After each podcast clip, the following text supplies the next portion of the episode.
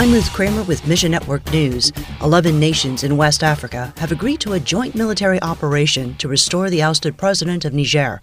Floyd Brobbel with the Voice of the Martyrs Canada says West Africans, and especially Christians, are concerned about extremist groups who are taking advantage of the moment. Terrorist attacks on Christians have already been growing in West African countries like Burkina Faso, Mali, and Nigeria. In rumors of war and political upheaval, pray that the gospel would change hearts in West Africa. And with China's travel restrictions finally lifted, Kurt Rovenstein with Bibles for China was excited to see local partners again. On one trip, Rovenstein says they found many believers in rural China have Bibles.